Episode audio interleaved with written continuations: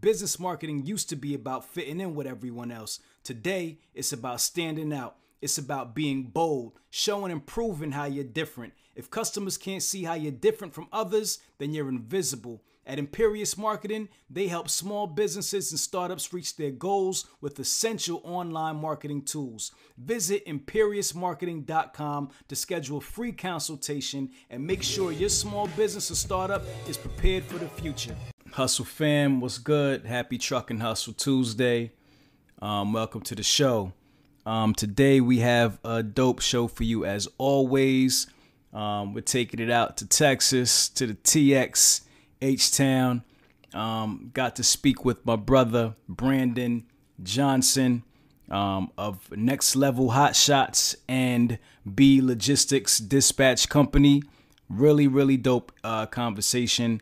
Um, you know, we talk about everything from Brandon starting his hot shot company, um, you know, growing to four trucks, five trailers, um, to him actually transitioning to his uh, dispatch company, uh, Be Logistics, where he specializes in uh, dispatching for other hot shot companies. So really dope information, man. Um, I think y'all gonna enjoy it. Um, you know, a few housekeeping items before we get into the show. Of course, always make sure you subscribing to our YouTube channel. Um, you following us on all our socials. Also, make sure that you are rating and reviewing the show on Apple. Um, you know, that gives us more visibility, um, you know, more access. We want to make sure we bring as many people into the fold, into the truck and hustle community as we possibly can um, to share and spread this information. All right. So, you know what time it is. Put your ears on, and if you smell something burning, it's only your desire. Let's go. What's up, y'all? This is Ramel Watley, and welcome to Truck and Hustle, the podcast for trucking entrepreneurs. If you want to learn about the trucking industry from the business side of things, you're in the right place. Every week, I interview the people who are making it happen on a daily basis. I get them to share their successes, their failures, and sometimes even their secrets. The goal is to show you how you too can create financial freedom in the booming trucking industry. So sit back, relax, and enjoy the show. Well, first of all, you got to already understand that your craft is what makes you who you are, right? So being obsessed, being a perfectionist, you know, uh, being able to be self-motivated, you know, all that stuff is going to be a, a huge criteria in now allowing your mind to be ready to do this thing because there are so many L's that we catch every day with being a hot shot company. Turn my mic up. Take there. Yeah, yeah, uh, on the road to the riches. Life takes a toll like bridges. Good friends become foes and snitches. Better watch your nose in your business. All right, let's get it. Let's get it. All right, hustle fam, hustle fam. We are back today. Today we have a special guest. Now, just to give a little bit of a backstory, um, you know, I put a post on my Instagram um, a couple months ago, maybe about a month ago, and I wanted to know who was doing it in H Town. I said, listen, man, I know Truck and Hustle got love in H Town. Who, who, who do I need to connect with in the H Town area? And I got a whole bunch of tags, and it was at Brandon J Hustle. And I said, who's this Brandon J Hustle guy, man? So, you know, I, I found out who he is, and, and that's the brother who we have on the show today, Mr. Brandon Johnson. Welcome to the show.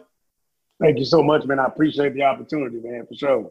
Yeah, man. So um apparently you got you got some recognition in the town, man. You've been doing your thing. Um, so you know, thank you for coming on the show today to talk about um what you've been doing. You are the owner of Next Level Hot Shots, right? And also yes, um that which is a hot shot hot shot company, right? Yes, and then sir. you also be Logistics, where you actually dispatch for other hot shot companies, right? Yes, sir. Yeah, we do both of those uh, you know, started with the regular hot shot company for myself, and then we just kind of evolved to now we do dispatching for other companies to help them be successful as well. All right, cool, man. Yeah. So let, let, let, us talk about this journey, man. Let, let, let's kind of start from the beginning. You know, I like to always give some context and some texture to my guests. Um, talk about coming up, where, where you from? You know, give us a little bit of your backstory. Okay, well, uh, technically, currently right now, yeah, like you said, we reside in Houston, Texas. I live in the suburbs here in Katy. Uh, shout out to all the suburbs, you know what I mean? but uh, yeah, Katy. But uh, just growing up, I mean, I was actually born in Waco, Texas, a few hours away, and uh, I just pretty much lived everywhere. So you know, my mom at an early age. Her and my dad split up, so I lived with her my whole life. So pretty much we went everywhere. She, we were moving by every nine months all over the United States. So by the time I graduated high school, I had been to 14 different schools. And so naturally, I was always like a shy kid kind of growing up. So I had to get over that real quick because your environment, you know, changes a lot of things about you. So I got to the place where, hey man, you know, I'm not gonna experience nothing if I just wanna stay introverted. So I have to reach out there and be, you know, different outside of myself. So now I've been back in Houston. I got I graduated from a high school that's over here outside of Katy, Texas. Uh, and then after that, I mean, it's pretty much that's kind of where the story starts in a sense, because my parents were hyper religious, and I was like, I need to go do something. I need to get out of here. You know, the rules and stuff, I can handle it. So I moved out of my house six months the high school. So my journey of working, proving value to myself, what can I handle, what can I not, it started for me at a very young age because I didn't have any utopianness of other people. So just been grinding pretty much since then. Got you. So you said you moved yeah. out of your house six months out of high school. Yep. I All right. Out. So when you moved out, what, what what what was your plan, man? So, I'm assuming you're about 17, 18 years old at that time. Um, what does a 17 eight year 18 year old to do when he moves out at, at six months after high school? Absolutely nothing, man. So it's funny because uh, actually when I was 15 years old, I was gonna live with my brother for a period of time because I was wilding out at my mom's house. So she sent me to stay with my brother, and he just completely just, you know, tried to break my will in order to change what I was doing, punking me on an everyday basis, all that. Because he was eight years older than me, so he played Baylor. He went to Baylor, played football. So he was he was punking me basically. So you know, I had to learn a lot of stuff in his house. You know, he had me on trying to get money. You know, hustling, cutting grass. He had me doing all these different things. So one thing I understood about myself at a young age is that I will put in the work. Okay. That's what that's what I learned through that period of time living with him. So, you know, 18 years old, graduate high school, want to do what I want to do, just being rebellious like everybody else. And I remember uh, it was a Saturday morning. I got a speeding ticket or something. And then I was, my Saturday morning was my court date. And so I was trying to talk to my dad, you know, back then it's MapQuest, trying to figure out these directions because I hadn't lived in Houston that long at that point. And so I was trying to figure out how to get there. He was like, figure it out. I'm like, all right. He said, when you come back from court, we're to have a talk. Now, like, okay, whatever. Went to the court, came back. And then when I got back to the house, they wanted to talk to me before I went to go work that day at Sears. And in the very end of this conversation, he told me, man, if you don't like the rules of the house, straight up, you can move out. Mm. And I, when he told me that, I was like, what? You know, like it was Saturday, I was like, I can move out. And at this point, that never dawned on me that if I, I can move out, like I never correlated that to, like I'm 18, I can leave. And so when he told me that that Saturday morning, I went to work, uh, talking to some of my friends, I moved out that Tuesday night. I came in straight trash bags, loading up whatever I let me take, a bed, I had to sit on a mattress. Oh I had eighty dollars in my pocket. That was it, eighty dollars. Like I'm out of here, man. I'm out of here. I don't care what you talk about. I go fail. I don't know. I'm out of here. So I right. put my stuff. Boom. I was out, and then pretty much from then, I just been out here ever since, man. So so then, so bro. he ain't have to tell you twice. She was like, "Oh, I can move out. Okay, I, am I'm, I'm on it then. No problem." Facts. Yeah, I'm telling you, because I'm like you know 17 years old, and I'm working. You know, even going to school. You know, playing football and stuff. Then I had a little side job and my, my regular job part time.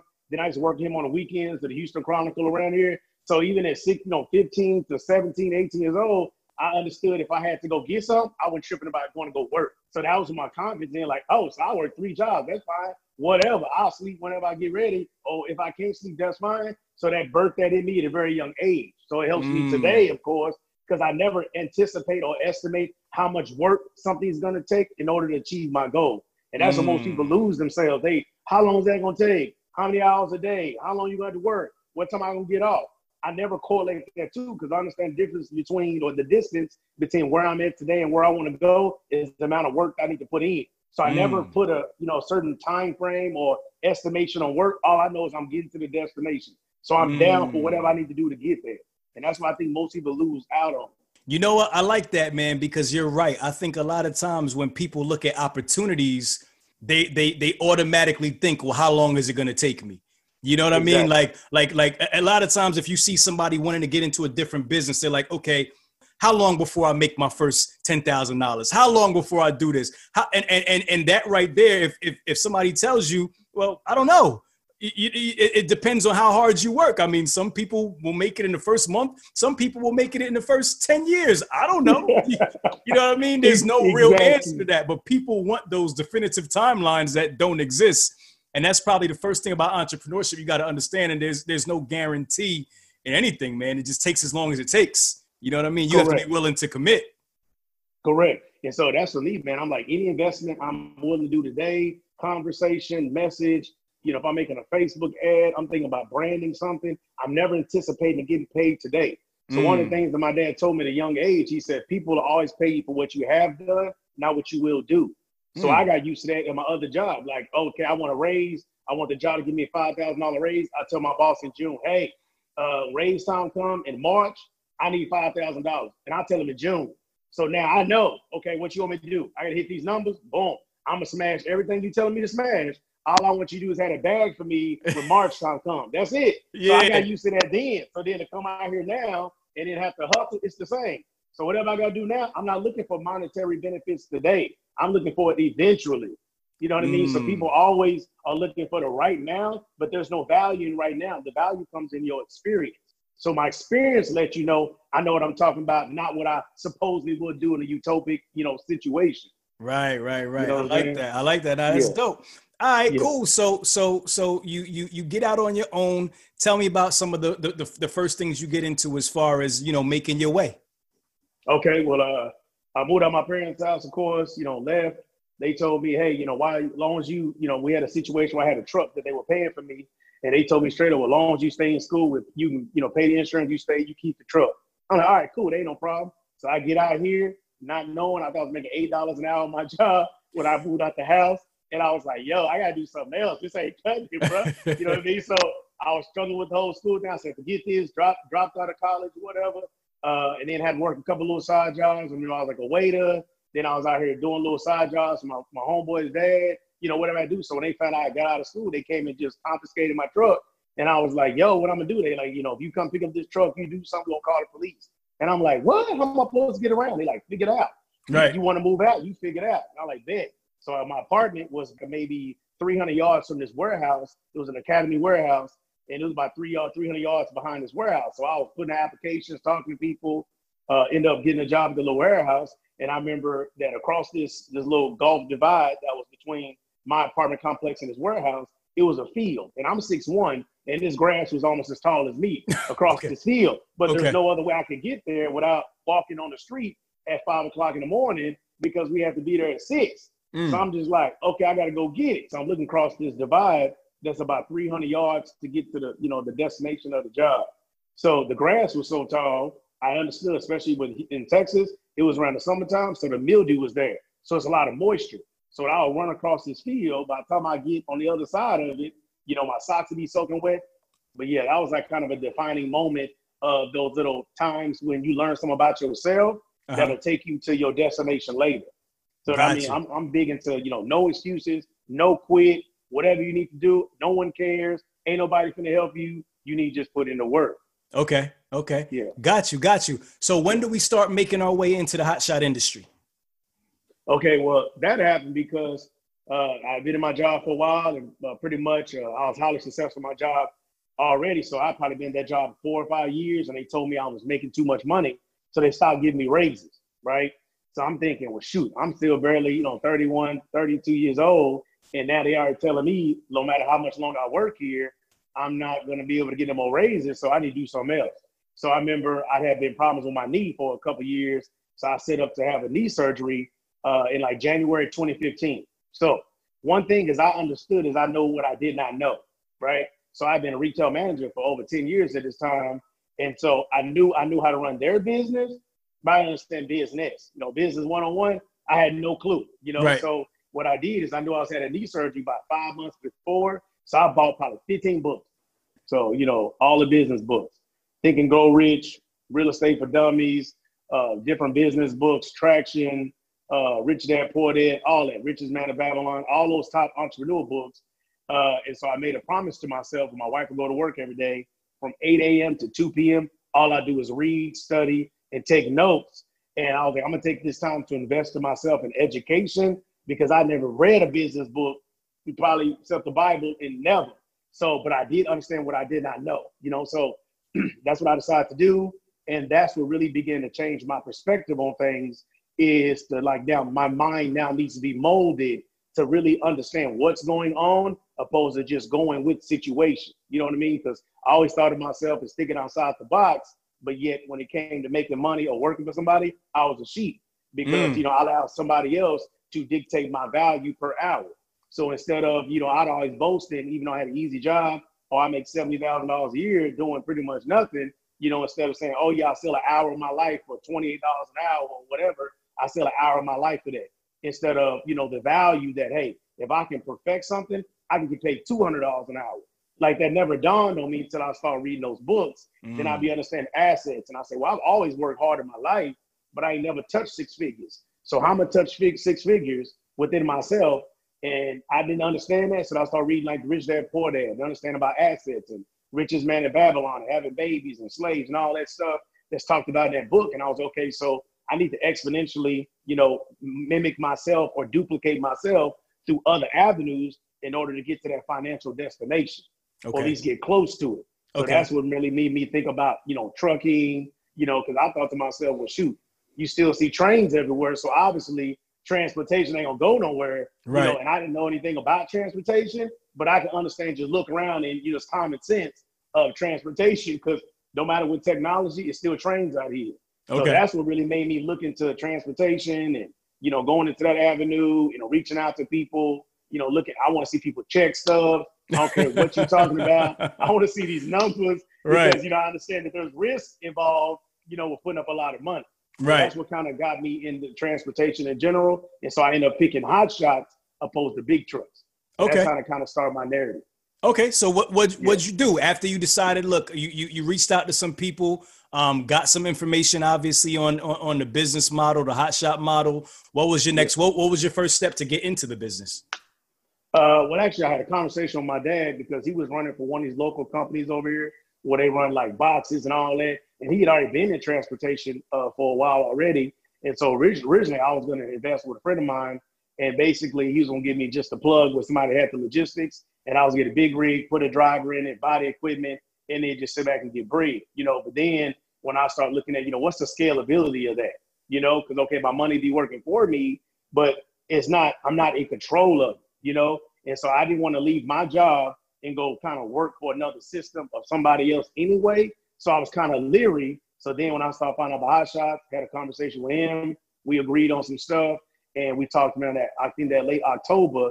And so then I ended up doing the paperwork over Christmas time. And then that authority piece of paper came in like in February, but then we got started in that August. So technically the business, you know, manifested in August of 2016, where we ran our very first load under the company of Next Level Hot Shot.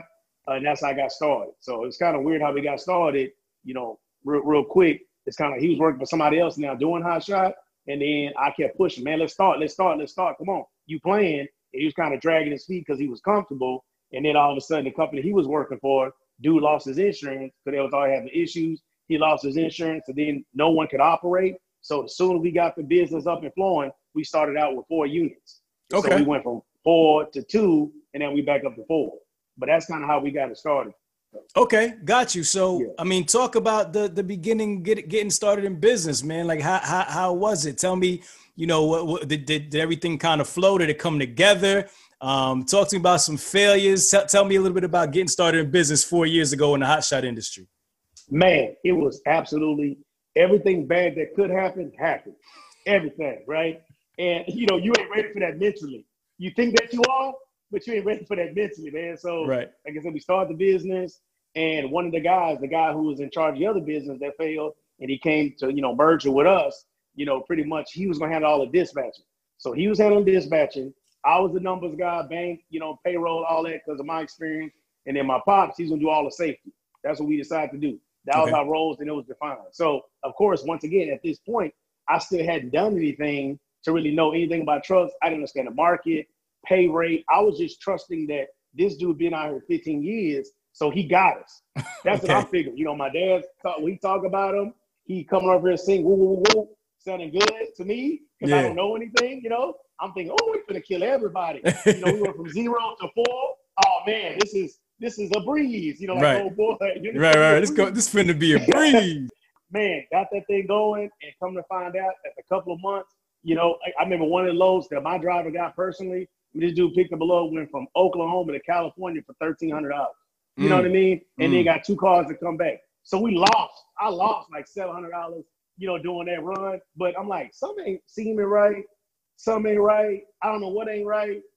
I should be making money. You know, right, just, I'm right. asking people, asking people. And to me, they couldn't identify exactly what my issue is because everyone else hadn't done it from, you know, organically. They just got in with somebody, you know, somebody else handling the logistics. So nobody can answer my question. So we had a few months of that and everything was going bad. I mean, I was siphoning my savings account, things looking bad, this ain't going right. So I thought to myself, you know what? If this is gonna fail, it need to fail with me being in position, so I can't blame nobody. Mm. I'm gonna say this is my L, and through an L, I'm gonna get a lesson. So that's what I that's what I figured because I was touting, you know, my past when, hey man, something needs to be defended, I put in the work. So make a long story short, uh, basically talked to my assistant at that time. She worked for me, one of my managers, and I told her what we're gonna do. We're doing a little paperwork together, and so we basically quit on the same day of my job. So mm. she quit, I quit, and I said, hey, I tell you what, if we come out here and it fails, I'll go get a job. If you stay in the office, and so I'll go out here and hustle, and then come do the paperwork at night. If we come out here together, and that's what I do. So your job is secure, but mine, you know, I'll do whatever it takes to keep you in position. So we agreed. We came out here, and then we started doing dispatching. That's how I was gonna do the administration started getting into what dispatching looked like, and I found out that the dispatcher was the problem. Mm. So we had the right equipment, everything was good. Then I started getting on load boards, researching load boards, going back to all the paperwork over the last six months, looking at okay, he booked this load for this much, going by going going back and looking at okay, so from Oklahoma to here, and I'm looking at the paperwork, and that load was going 90 cents a mile. I'm mm. like, huh? So then I'm looking at load boards and I'm seeing people, I'm asking questions in load boards. They like, oh man, the rate, you know, the market rate is 130. I go back and look at paperwork. He getting loads that's paying 150 a mile or something. Then my guy's getting 110 a mile. So I'm calling my pops like, yo, this dude trash. We need to mm. get rid of him. He like, no, no, you don't know what you're talking about. You don't know. I said, no, I, I know numbers, and I'm telling you, this don't equate to nothing, right? This dude right. trash. So I told, I'm gonna start dispatching. He like, no, you need to play your role. I don't care what you're talking about. I'm gonna do dispatching. He dispatch himself, and you, I'm gonna dispatch my people, and we're gonna see what's happening. Right. So we did that, bro, for like you know, about after about one month, we went from operating as an average as a company to 130 a mile to two dollars a mile, and then I was getting money. And mm. I was like, see, mm. I told you that dude was the problem. So mm. then me and him were flexing with each other, going back and forth. And so, you know, after that, after I established that, then me and my assistant Erica, we pretty much took over all dispatching, and then we started rising up to where we trying to go in our destination. That's how what, that ended up happening. What do you think was the main ingredient um, that helped you kind of optimize um, your operation as far as like coming from those you know days of whatever the, the, the other dispatcher was getting you to being to get over that two dollars a mile like what what did you implement into your strategies um, for dispatching that got you to where you got to those numbers you were looking for so like the first couple days i was out here all I was doing is just straight up on the computer, like on truck stop. I would just really type in a city. I took a map of the United States, and I would just pull out all like the regular cities, big cities in the map, and figure out where do we need to go, right? So I would just sit there and do that for two days, take notes. You know, if I type in weight capacity, you know, for a truck in Houston, Texas, and I'll sit there and just look on the load boards and see, watch those real time loads, and I will see one paying good. I try to call it and figure out what do you need for me to get this load instead of these other ones that's paying, you know, 40 cents. And so it's kind of started that way to understand it's all about negotiation and positioning and being first to the mark. So mm. then I said, oh, so it's all about competing with one another. So we basically got strategies. Okay, we're not trying to move for less than say 175 a mile up to 250. So we'll let a person sit there in order to wait for this thing to happen. And then from that, then that's what start helping us getting that truckload, truckload, truckload. And then I'll start figuring out, well, shoot, if I get this truckload and I got a couple of little bit of time, you know, uh, negotiating with the broker, trying to get a little more time, instead of dropping off eight o'clock morning, let me drop it off at three. So then I'll throw that parcel on the back, and then we move them for 260 a mile, 240 a mile. And so then we start understand, okay, so now I see the problem is that, you know, it's all about, you know, maximizing the opportunity and trying to get as many loads on that trailer as I can with establishing a time frame with the broker. Mm. So they're not expecting me to pick up at 3 p.m. and deliver at 8. Because when a lot of that happens, I'll tell them no. I want to pick up at 3. My guys need to do some stuff, make up something they need to do, and let me get 12 hours to drop their load off at 3. So then we pick up the load, get a little partial, drop their partial off first, and then come back door their load before 3 o'clock came. Then the numbers started doubling. On us being able to be successful. Mm, got yeah. you. What What do you have you ever um, thought about expanding into like general freight, like tra- uh, trailers, dry vans, reefers, such, such like stuff like that? Like, or, or, or do you feel like your niche is in hot shots? And why do you like hot shots so much? Okay. Uh, well, hot shots is pretty much only thing I've done at this point. I am definitely, and it's probably because brothers like you, you know, Demarco, you know, Alex Good Energy. I'm looking at these dudes like they are killing with these big trucks. And I'm leaping. I mean, I, I know the numbers because I look at all the numbers and stuff. And to me, it was never just enticing because I like the struggle. Like I like to be like, oh, we'll keep you moving for five thousand dollars a week on a hot shot, and they're like, you a lot.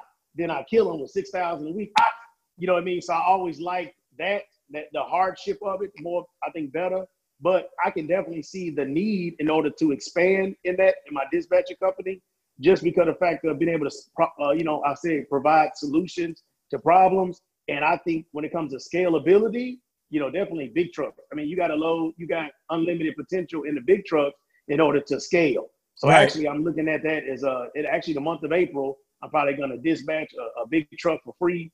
Uh, actually, that's one of the reasons I'm, I'm, glad we're doing this too. But probably in the month of April, I'm going to get a big truck. I'm going to dispatch it for 30 to 60 days for free to prove myself 1st mm-hmm. And then once we get comfortable and understand that, and I get my girls on it, my team, to understand how we do it, then I'll start offering, you know, big trucks, whatever you got, as well as hot shots. Okay, so we'll cool. Start offering everything. I like that. All right, so let's yeah. kind of get into talking about the dispatch company. So you grew your company to four, um, four trucks. Yeah, that's it? what we got right now. We four, four trucks. How, right how many? How many trailers? Uh, right now we got five.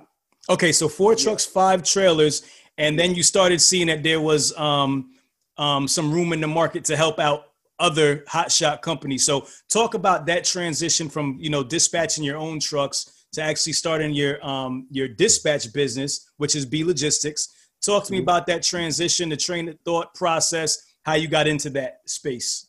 Okay. Well, actually, it was kind of like the thing. So my dad, of course, saw the transition between you know us coming out here in just a few months and changing the flow of the business, opposed to what he'd always seen before. And so I'd always ask him questions like, so before our business model was pick up a freight, go to a place, get two cars, come right back to the house. And I'm looking like, well, that's done. Once you just pick up freight over there in Florida, if they got, you just keep going. Who told you to come on? You know what I mean? So, right. you know, that's why I seen it. So I, I was just focusing on us, understanding everything, doing all that. Because I also have a landscaping business too. So I was halfway doing that too. And so uh, that's what we're doing. And so he actually recommended a brother to come to us that he met and dude was complaining about his dispatching. He couldn't get loads over, you know, making two thousand dollars a week or something. And so my dad told him about us. So he called me. We talked about it.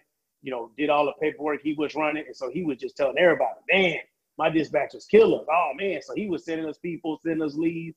And so I thought to myself, okay, you know, maybe we should do something because even though I have to be in this office from, you know, me seven thirty to five, because you know stuff can happen. The driver get to the destination, the load ain't ready, broker talking about something crazy you know, you got to get back on the phone. So I knew I had to be in the office for these 10 hours. So I was like, well, sometimes we got downtime. You know what I mean? We sit around for a day with, really, with nothing to do. So what else can we do? So then I decided to use that extra time for us to now start helping other companies. So mm. we started out with one, did that for a few months. I like, I like this extra amount of money because like anybody that knows they have a company, you know, money coming in, money going out, money coming in. And I'm like, man, this is a seesaw that I ate. You know, because right. with a job, money coming in, you know, used to you know, oh man, we got five thousand this week, and then you get a phone call, cost you three thousand. Right. Well, that. You know what I mean? So we're doing dispatching, same skill, same amount of time that's reserved, but yeah, now money's coming in.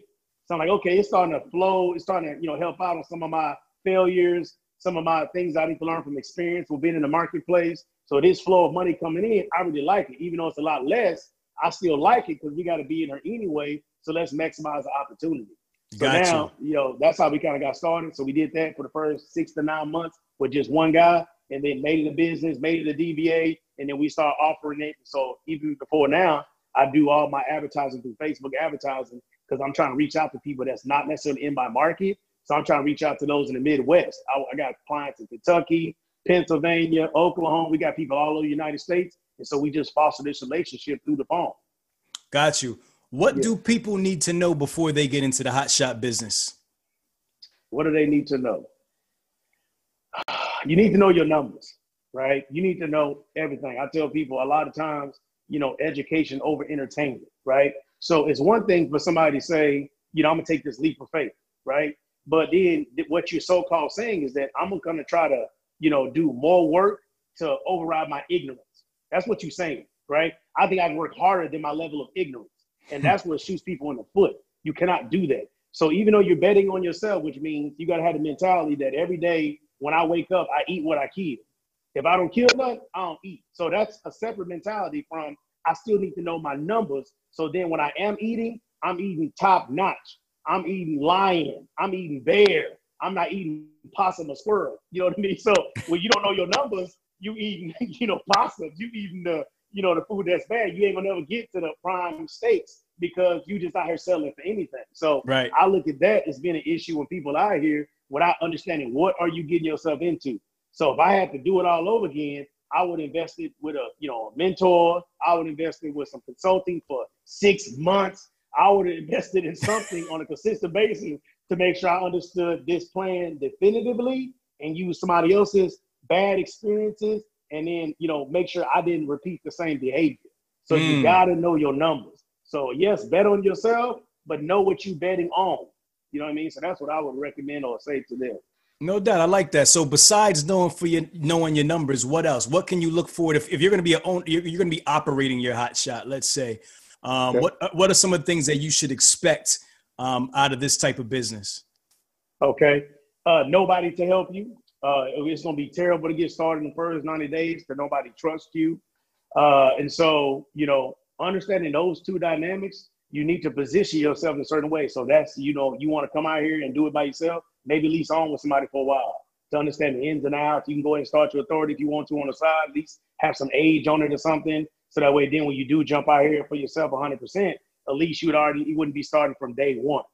You know what I mean? So I look into, you know, trying to get people more that understanding because one thing we do with our dispatching is that since I, I have a company, when I post trucks all over the United States, the broker's calling me looking for next level trucks, but then I slide them Be Logistics trucks. Mm. So somebody's a new person, they've been out here four months, well, they're not gonna be calling you trying to give you know two dollars a mile, but they'll call me thinking it's my truck. I say, oh no, I'm sorry, we dispatch is this is this dude's MC, but I already got you on the phone. Right. So our ability to negotiate on your behalf will still let you be successful. Why are a lot of dispatchers tentative to to kind of dive and try to get into dispatching hot shots? Uh, I think because it's the, the amount of work, right? So like if I were to pull up Houston, Texas, and type in a big truck, you know, 48,000 pounds or something, you're going to find like 40 pages of loads. so that's just, you know, and everything is the only difference, maybe 20 cents between each one. So of course that's easy. I do the exact same thing in hot shots. You know, I'm gonna get two pages, mm. right? So there, you know, the difference in, you know, the, the, the level of work is what people do not want to do. And that's what I'm saying. So me, I like staying in niche. So I'm able to leverage all the relationships that we built over the last four years. Since day one, we've always had administration. So brokers are not calling looking for my trucks. They're calling looking for my assistant. They're mm. calling me. So we're in position. I know where you are. I've talked to you at seven o'clock this morning. So by the time this broker calling eight o'clock, we already know everything. So they shouldn't call you for nothing. We know where you are, your expectation of time, and we're already working on loads that's to be ahead of you. So it's the understanding that you got to stay ahead of the game. You got a preliminary beforehand. You gonna have to get in early before the market starts and leave when the market is over. You know, so when people really don't have that estimation of the work that's involved, they don't want to do it because they can still charge the same eight, seven, ten percent and do a lot less work. Right. So I understand it from their arena, but in order for me to build both of my businesses, I need to make as many connections as humanly possible. Right. So me handling both sides of that still allows me to get to places, have buying power, you know, go to my factory company, say, give me a lesser percentage because we come in with 15 trucks oh man, what about this back office over here, insurance? So I'm able to leverage different relationships based on coming to the table with having a lot of different people. Mm, so you say relationships yeah. is definitely the key because, like you said, the load board, the load board isn't just flooded with the plethora of loads every day um, for hot shots. Absolutely not. So if you're not here having phenomenal service, and that's what we call, you know, my company next level hot shot. So my whole thing when I'm marketing, I'm talking to people is that when you need next level service, then you call me because I'm not out here doing what they doing. You know what I mean? The, the whole owner, person in the truck. I mean, no, no shade against them, but you know they're a one man operation. They're doing everything in their truck, so they're gonna be missing. They're gonna be busy. They're gonna be booking a load. They're gonna be strapping down a load, so they're gonna be missing. We ain't never missing.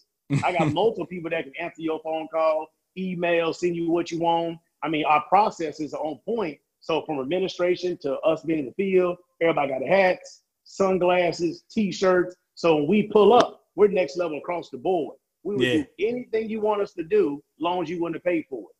You know, I mean, gotcha. we got customers that want you to basically, you know, a shrink wrap they they products. They want us to shrink wrap the metal. I'll do whatever you want us to do, as long as you're gonna pay. That's it. I don't care how crazy it sounds. you want us to drive around your building three times. That's fine. Whatever you want to do, you want to pay for it. We gonna give you that next level service. That's just what it is, man. I love it. I love it. Yeah. Um, talk talk to me a little bit about um, back back going back to your dispatch company. Um, talk to me a little bit about your team and um, the culture that you've built within um, Be Logistics. Okay, well, so right now it's of course my same assistant that we came out here, so she's gonna be four years. Then I got another dispatcher. She's been here for a year. Uh, currently, I got an intern dude that's working for me every day, Monday through Friday, eight to twelve, because he just loved with the idea of entrepreneurship. He looks up to me kind of like a big brother, so he's here. And then I'm actually starting to train another lady starting this Monday. So okay. basically, the culture is, you know, we need to partner with our clients. That's our slogan. So when I'm advertising, or I'm having conversations with a lot of uh, companies, a lot of times I'm kind of vetting them. And if anything, uh, I always fire end up firing some clients because of the fact of their lack of communication, right? Mm. So all we have in this life that, that we're losing is time. That's it. I can get more money, another client, I can get that but we can't give up our time. So with that, we foster an, an atmosphere to where you know we're partnering with these clients. They're doing the work. We're making decisions. We're the CEOs of their companies as well.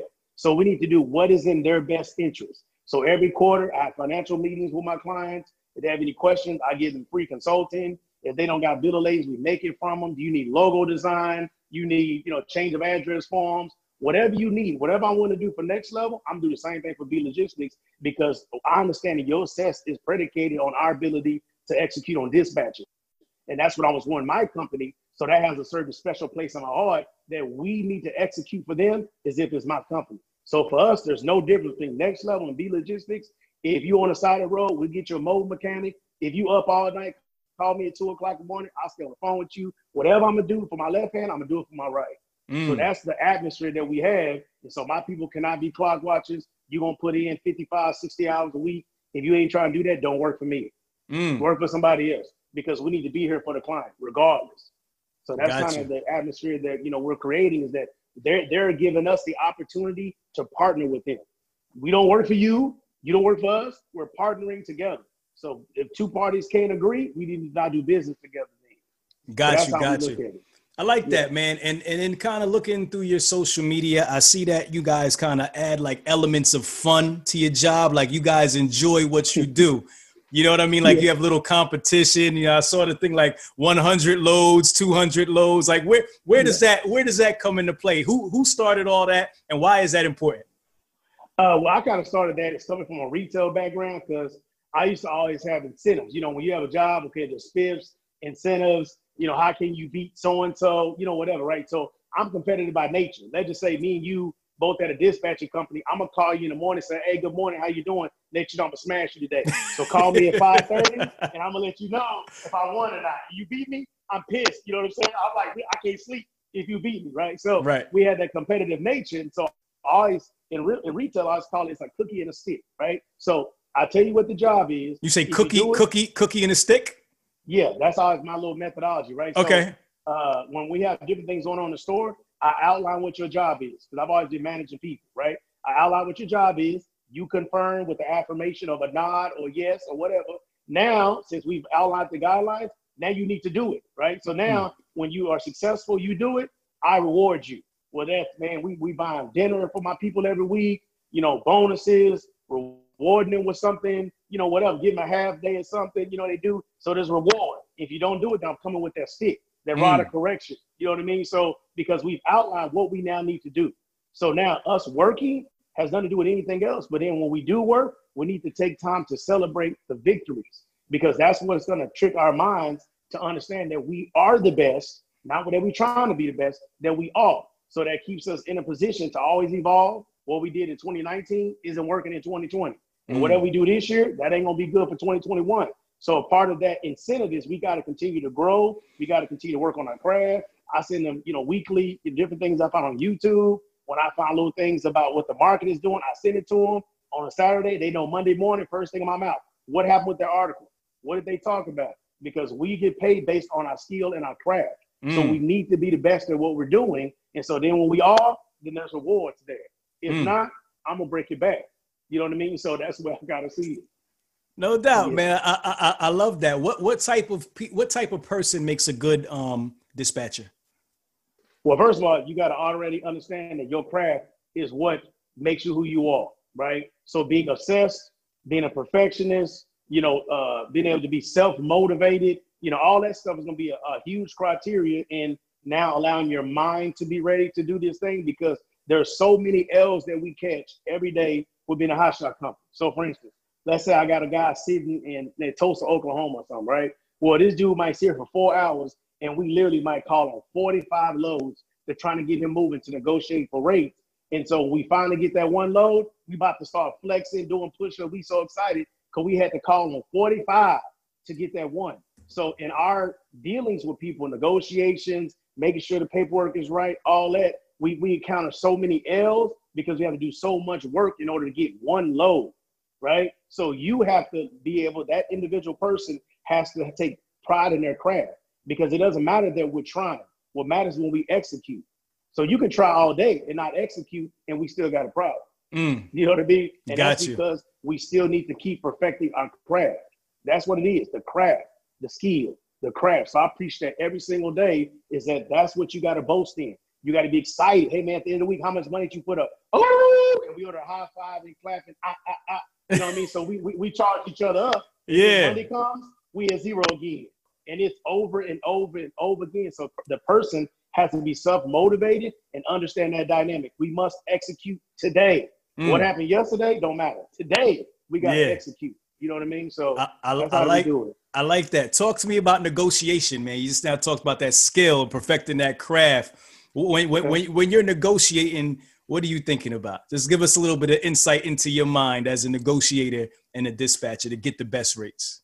Okay. Well, first of all, we only get paid on what we do, right? So if I got you at anywhere from eight to fifteen percent, regardless, uh, every if I get one more penny on that load, that's more money for us, right? So I want to move my clients for five dollars a mile if I can, because not only am we gonna get paid, but I'm gonna call my client and say, "Who's your daddy?" Right? And they know that they know that phone call. you know, I'm like, "Hey man, I, you know, it's your wife, then it's me, right?" You know, I call them and tell them that, you know, we your, I'm, your, I'm one of your top favorite people in your right, life. You know, so right. We're right. trying to get that. So you know, we get these people on the phone. It's really understanding where we are. So if I'm in, you know, uh, North Dakota or something, well, even though the, the the rates are trash, I have a truck that's 50 miles away that can come get it. So please understand, we right there, we can come get it. I can't just take 80 cents a mile. I can't. So I tell my client, you might be sitting there, man, but when we move you, we're gonna try to get you moving something good. So I try to stress the fact to the broker that, hey man, this man is this, this is his equipment, this where he lives, this how much he made all week. He really needs to make this amount of number. So we're kind of pretty much presenting a case when we call instead of just going by whatever they say they want to do. Mm. You know what I mean? So that's why I say we catch a lot of L's because a lot of people like, shut up, take the rate and hang up the phone. So if we don't understand that we need to do something right for our client, well, it'd be easy just to give them anything and say, shut up, at least you're moving and just pass them a load and keep it moving. Right. So that's why we catch a lot of L's. So, you know, our thing is that we have to stay ahead of our client. So we book a load Monday, you're gonna drop Wednesday morning. Monday evening, we already looking for your next load on Wednesday so we can go through the 45 no's. So by the time you get there, we got that yes, you drop, boom. Next one, you keep it rolling. And so I know, like in big trucks, you know, especially like we talk about the dispatching part, you know, big trucks, since there's so much freight everywhere, a dispatcher will let you get there, drop the load, and they say, call me when you empty. So then when you empty, then they start working on your next load. As soon as you send me pictures that you got a load and you got a strap down, we already looking for your next load already mm. because it's a lot more work. So that's what for our company, the reason why I call it Be Logistics and not dispatching is because we're executing the plan, the people, the you know, communicate. We're doing all that stuff. So all you have to do is be there at eight o'clock in the morning, like you told me you were. That's all you got to do. Anything else, we need to fight for your money, call the, you know, the uh, your brokering, I mean your factoring company, the broker trying to be funny. We get detention. All you need to do is call me, answer the phone, and drop the load. That's it. We do mm. everything else. I love Everything it, man. Else. Is there yeah. any particular criteria that you're looking for um, when you're looking to partner with a, with a with a company, or is there anything that would disqualify somebody um, that that you wouldn't work with? Yeah, so a lot of times, you know, uh, I'll reach out to maybe if they tell me the name of a former dispatcher, I'll call. Uh, usually, before I bring a client on, I always pick up the phone with them because my girls can, you know, she can they can close a deal, but I always have a little hour presentation or we talk about what we do, how we do it, blah blah blah. And so if I catch wind that you know they don't respect the craft of being a dispatcher, I don't mess with it because I have a huge respect that you go out here, fight the elements, put yourself in uh, harm's way. You know, they're basically superheroes without capes. So I respect what you do. So I need you to respect what we doing too as being professionals. So mm. when I mm. detect that, you know, you think that, you know, we're beneath you or we work for you, then I don't mess with you. Cause I'm looking like you're gonna be talking to my girls crazy, you're gonna be too aggressive, and I'm not gonna have any of that because just like we respect you, we respect the same. So people that's you know talking under the clothes, being super aggressive or something like that, I don't mess with that because if you got problems, you talk to me. Don't be popping off and doing like crazy stuff. So when a person kind of has that personality, I don't really like them too much because for me to keep you running, sometimes I got to leverage my relationships and my own personal company to keep you moving. So I can't let your mouth ruin what I'm trying to get done because you can't control yourself. Mm. You know what I mean? So I don't mess with clients like that. Or we're talking, I say, no, I don't think this is a good fit for us as well as you.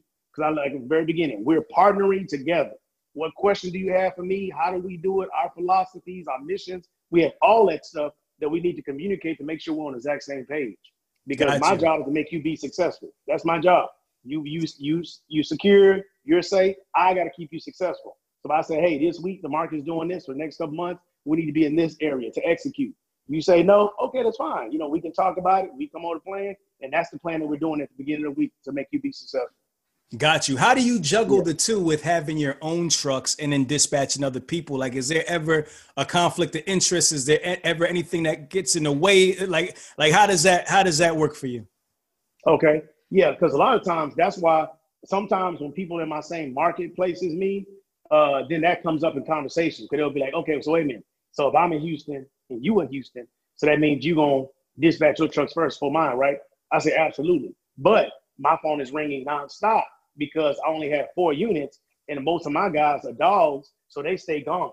So mm. we run our mm. customers, we run 48, whatever we need to do, we do it. So usually, like it's very seldom I even have two guys that's in Houston at the exact same time because my guys are out here giving. So a lot of people that's in Houston, they don't want to leave Texas because they say, well, Texas is so big. And I say, that's true. But you, said company, don't have any customers yet. So you need to go build a name and make as much money as humanly possible for your first six months. Then you can come and sit and strategize and we can talk and you know try to go get you some customers as well as having dispatching. But when you don't have any customers, you cannot be super picky and putting stipulations on stuff when the market doesn't care that you exist. And that's the part that people understand. I understand you have a business. I understand that you have all these dreams and I understand all that, but the market does not care. So when that broker's looking to get somebody a loan, they don't care about you or your family. They doing whatever they do to get paid. So I try to give them this reality fact that say it's about the work and the execution that you put in that allow you to be successful. It's mm. just not just because you built it, they'll come. That's a lie. If that was true, every time somebody came to business, they would flourish because they built it. But no one comes. That's why the failure rate is so high. People come with preconceived notions because they talked to a homeboy that was lying. So now they think supposed to make nine dollars an hour because he say he do, but you ain't looking no check stubs. So then when you get that low for two dollars a mile, you mad.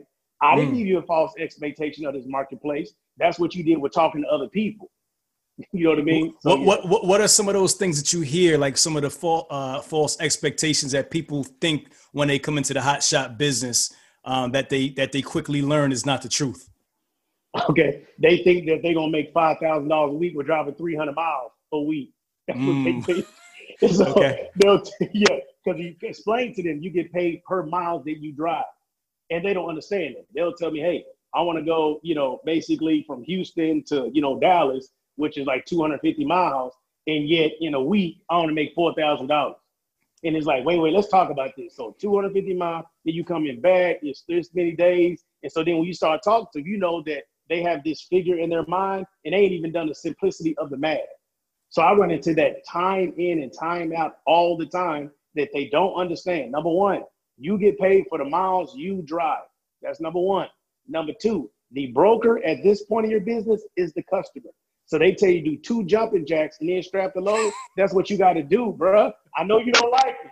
I know that makes you feel some type of way. But why did you come out here, right? You came out here to get this bag. Do whatever you need to do to get this bag. And then when you have established your business, then you have some wiggle room. So these people that put in no work and expecting a world. That's what I find with people over and over again, and they don't make it six months. They start this business, put up twenty thousand dollars, and they gone in ninety days. Mm. It's a mm. sad reality because when I'm speaking to them from experience of what this is going to look like, how I've scaled this business. We've been out here four years, and I haven't driven a load yet. I don't drive at all, never, not one time, right? So I know how to do everything. I do all the trainings. I'm there with the people. If they're on the side of the road, I'm there. I, you know, I have two personal trucks that's under me, so I got all the expenses. I know the percentages. I know everything that you can think of with trucks, but yet I just do not drive. Mm. You know what I'm saying? So when I'm talking to them about numbers, all they focus on is say, I'm driving. So our perspectives are not where they need to be. And that's why a lot of clients, I mean, I get probably 10 messages a day from Facebook, and I'll pick maybe one person every two weeks because I like to vet who we're gonna work together to make sure we're on the same page. Mm. I got you. I got you. Where do you see um where do you see Be Logistics as far as how how large do you want to grow um your dispatch company and next level? Like how how how how big do you want to get? Is there a cap? Is is sky a limit? No, not really. You know, when I look at, you know, because you know, me, I, I, love the scripture. So when the Bible talks about a man should work all the days of his life, as long as you see me, I'm be putting in some work, right? So I can't have a destination there because when you get to that place, it's never gonna be what you think it's gonna be. Never. When I left my job, I was like, yo, if I come out here and I can make fifteen hundred dollars a week, oh, I'm gonna be that dude. That's what I thought. And you know, and, now you know that ain't no money, right? But right. I thought that going into it. So it's like every time I've achieved a goal, it ain't never do what I thought it was gonna do. So now I know that you know having that type of goal or fixating some stuff is not the reality. So a part of the vision for next level is hopefully by the end of next year, middle of next year, I'm gonna buy a plot of land out here, like in Sealy, Brookshire area, about 15 acres, and we're gonna have a parking garage for people on that parking garage. We're gonna be dispatching on the spot. We pretty much gonna have everything. I'm working with another girl right now. Uh, she's a broker that dispatches for big trucks. We're working on some educational programs. So I basically want to be a one-stop shop for truckers. I mean, I've looked into what it looks like to be uh, like a credit union. It takes like eighty or ninety thousand dollars of upfront money. So I want to be an avenue where somebody reaches out to me for transportation and no matter what they want to do, I can help them from dispatching to the money, uh, you know, getting started, insurance. I want to be a beacon in this atmosphere to handle whatever it is that you need to handle. So that's what I want to do uh, for my personal company, technically for the next level hot shot. And then, uh, as a matter of fact, even we even got a mobile car dealer I'm gonna launch pretty soon. So even on the yard, we're gonna have getting truck swings. So it's, we coming for everything pretty much. okay. If it's a need, I'm gonna address it, right? I love it. With the uh, yeah, with the Be Logistics, I'm trying to uh, get my game up where I can probably when I soon as I hit about 20 clients, I'm trying to link up with my brother Demarco and be like, yo, let's do it. I'm, gonna pull up 21st. I'm mean, let's work this thing out, man. Let's see what we can do. Let's yeah. work out some percentages. I'm trying to. I'm like, okay, 150, bet. You know what I'm saying? I'll say, I see you 150. That's fine. So I'm right. trying to come and do whatever I can do with whatever amount of collaborations I can get to. If we can get to 500 trucks, that's what's up. You know right. what I mean? Because I know what I know now, that's not going to help me to get to that that that, that you know 500 trucks. So I got to continue to learn. I got to be a student. I got to get around people that have paved the way, and then just try to get as much value as I can, and don't waste their time. So I got to execute. They need something from me. I'm gonna do it, so they know their time is not wasted with spending 10 minutes on the phone with me. So I just want to exchange that value to get there. That's amazing, man. And it's just funny how, um, you know, there's always levels to everything. No, no, matter how much success you achieve, there's always another level, right? There's always somebody you can look to and say, I want to be where you're at. But then there's people below you who are saying, I want to be where you're at. You know what I mean? Correct. So, Correct. so, so, so you just now talked about where you're going. So what do you tell people who are on the way to where, to, on the way to get to your level? What are the most important um, things they need to be thinking about um, in, in their journey when they're just getting started out and trying to get to where you are now as an entrepreneur? Okay, well, first thing I try to tell them is that your business needs to be paid first. Your business, right? Because of course, if you had a job and you know most you ever made in a week maybe was a thousand dollars, and you come out here and start a trucking business, you make two thousand dollars. You think that money belongs to you, but it belongs to your vision, right? So if you can pretty much live as a peasant as long as humanly possible, because why are you rewarding yourself? There's no reward. You did what you had to do. Why do you think you need to celebrate? So I try to break that mentality first because I ask them, do you want to be self-employed or do you want to run a business? We go over that first. If you want to be self-employed and create yourself a job forever, that's fine. That's your aspiration, bet. But if you want to have a business, bro, whatever your business does, you need to try to live on that 10%, 15% until you get to a place where you're trying to get to. And then scaling becomes much easier because no matter how many trucks you have, if you're still living like a peasant, you still have that scarcity mentality. And that's mm. how I try to do it. You know what I mean? I've been out here for almost four years, and I think I bought me a used Apple Watch and I brought uh, like a laptop. That's the only two things I purchased since I've been out here. Nothing else. I ain't got no new wardrobe. I ain't got no car. I haven't done anything. And people like, when you finna buy something? Never. You know what I mean? Because my goal is not to look a certain type of way. That's not my goal to look a certain type of way. I just want to pull up and people ask me what I own, and I want to just drive down the street and say, all this right here is me. This is mm. for my mm. legacy. You know what I mean? I got a 10 year old son, and so I'm crafting his mentality. He done read Richest Man in Babylon. We be going through Rich Dad Poor Dad. So I'm trying to get him to understand I'm out here for you. So when you get 16, 18 years old, you ain't never got to ask nobody for no job. You ain't got nothing because your daddy then paved the way for you, and I'm gonna give you this inheritance. That's what I'm out here doing. So when he gets of age and he starts making his money, then I'll buy me some. Because now I've, I've you know duplicated myself within my own you know lineage. Then I'm gonna start celebrating. But mm. so that time, so right now, that means I'm 36 now. That means I can start doing something in eight years. So from eight more years, I don't deserve to get nothing because I'm trying to make a way for him. That's when I would celebrate. So regardless of the money, it's just numbers on a piece of paper, it's numbers on a computer, because I got to make sure he good. So when I do that, then I get to celebrate. Mm, man, that's yeah. that's that's powerful, man. I don't think you could have said that any better, man. Um, yeah. Man, like it's it's it's it's been a pleasure talking to you, bro. I mean, you just you just have like I I love your mindset. I, I love where you're coming from with your business. Um, you know what what you've built.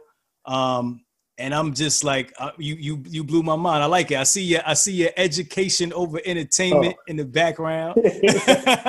you know what I'm saying? That, that that's yeah. that, that's the mantra. Um, yeah. All right, man. Let, let's let's kind of start wrapping things up. Um, I want you to you know first just kind of give the hustle fam you know that final thought, that final jewel. You've been dropping jewels all all show, but just okay. that final thought, that final jewel, and then I want you to let everybody know where they can connect with you um, whether it's through next level hot shots, whether it's through Be Logistics, you know what I'm saying? If, if you got hot shot companies out there looking to connect with, with, with, with dispatch, talk about that. Let's start with that final jewel first, and then we'll kind of wrap it up. Okay. So I look at it like it's kind of traditional saying or cliche, but it's like, you know, who you surround yourself with is going to help you get to your destination, right? One thing that people do a lot of times, and I understand what they're doing and I appreciate what they're saying, but it doesn't mean anything to me is when people that are either having a job, don't bet on themselves, haven't really accomplished anything yet, they reach out to me and say, Man, I'm so proud of you, right? Because when you do that, that goes to your head sometimes. And you start doing what I like to call the captivity of comparison. When you're looking at somebody else, man, I ain't, I ain't doing what they doing. I'm doing all right, right? And yet, when I put myself around people, five or six people that are so much further along than I am, well, I can never be complacent in that. So stop listening to people that are not where you are and letting that affect you. So I'm big into that, first of all. And so I'm big into connecting, collaborations. You know, we know a lot of times culturally we get the bad thing of having that crabs in a bucket. So we need to stop all that. There's plenty out here for everybody to get some. And so somebody else needs to put you on, just be grateful and then put somebody else on. Stop regardless of thinking you're gonna make it by yourself because you're not. Because you would never got to the 10th grade without your kindergarten teacher. You would never made it to the 11th grade without your sixth grade teacher. So stop worrying about how you get there and just focus on building relationships and getting to the destination of your vision. Okay. So that would be what I would say in that regard. And so, yeah, people can find me. So I got a lot of Instagram pages whatever because I'm big into social media. But my personal Instagram is Brandon J underscore hustle. And so I put like all the things I'm doing on that Instagram page because I'm showing people that from the place that you are today the place that you're trying to go is the amount of work it's going to take. So I'm right in your face showing you I'm out working you. When you're on vacation, I'm working. When you're to watching TV posting that, I'm working. So if mm. you're in my same space and you my competition, I'm coming for you while you playing. Right? That's mm. what I'm doing on that page. That's what that's why I'm doing that. Okay. Mm. But then mm-hmm. they want to find me and figure out about the company. That's the Instagram next level hot shot. Or you can follow me on Instagram at you know Be Logistics. and as well as Facebook. So honestly, with me having Instagram page, you can find me there. You can follow me. You can hit me up, but it's probably better to go to the Brandon J Hustle and hit me up, and we can start this conversation. And for anybody else, you know, that's listening to this, you can reach out to me, say on Brandon J Hustle, and we can get in free 30 minute consulting for as long as I can do it. For anybody that says, hey, truck and hustle, man, get me on the phone. We chop it up for 30 minutes when I can. And I'm it might be 11 o'clock at night, it might be 7 p.m. So don't be tripping on whatever time we talk. But I'm, I'm gonna follow with you. If you if you want to do some stuff, we can chop it up, man. Man, man, yeah. powerful, man. Listen, y'all heard that. Brandon's coming for your lunch, man. You better protect your protect your lunch, man. If if you ain't got, he he he wants it all. This brother's hungry. Listen, y'all. If if y'all don't want to connect with this brother after hearing him on this show, I don't, I don't know what's wrong with you, man. Because you you done laid it down, man. Laid it out. Listen, I appreciate you joining me today. You know what I'm saying? I know you say you don't like to hear that people that, that somebody's proud of you, but I'm proud of you anyway, because I appreciate you, that. You're doing your thing, man. And I love to see our people, you know, striving and thriving and being positive and motivating others and just building things from the ground up, man. You you literally got it from the muscle, from the mud, and and you represent what truck and hustle is about, man. So I appreciate you, man, and, and thank you so much for joining me today. Oh man, I appreciate you, man. Shout out to everybody's on here. I love what you're doing, brother. That's how I look at you, somebody I'm trying to get to. You know, if you foster this environment, man, I listen to everything. So shout out to you know the other dude. I think on number eleven, Brewster Logistics. Yeah. Uh, Demarco, everybody. I've listened to everybody. Pretty eh, everybody. I'm like, oh, they out here getting it. I love the whole thing that you're doing because it's for motivating sure. for me too, man. It's motivating. And, so and bro, uh, and and what we're building here is a network, man. We're building a family. We're building a community. Um, you know, everybody who I meet through this platform, I make sure I try to connect everyone with everyone so we could all help each other with what we what we're doing in business personally. And it's just beautiful, man. Like it's it's it's it's become more than what I ever thought it would become, and and it's a bigger it's a bigger picture than I even really knew what it would be. You know what I mean? So yeah, man. it's dope, man. And thank you for just being a part of that, man. And now you're a part of the family too, brother. So yeah, whatever, whatever you need, you just let me know, man, and and, and vice versa. And we gonna keep on building, bro. For sure, man. I appreciate you, man. Salute you, and uh, you know, grace and peace to you, brother. All right, man. Take care, hustle fam. We out. If you like what you heard, it's only gonna get better. Make sure you subscribe and leave us a comment. Let us know what you want to learn or hear more about. Till next time, love is love, truck and hustle.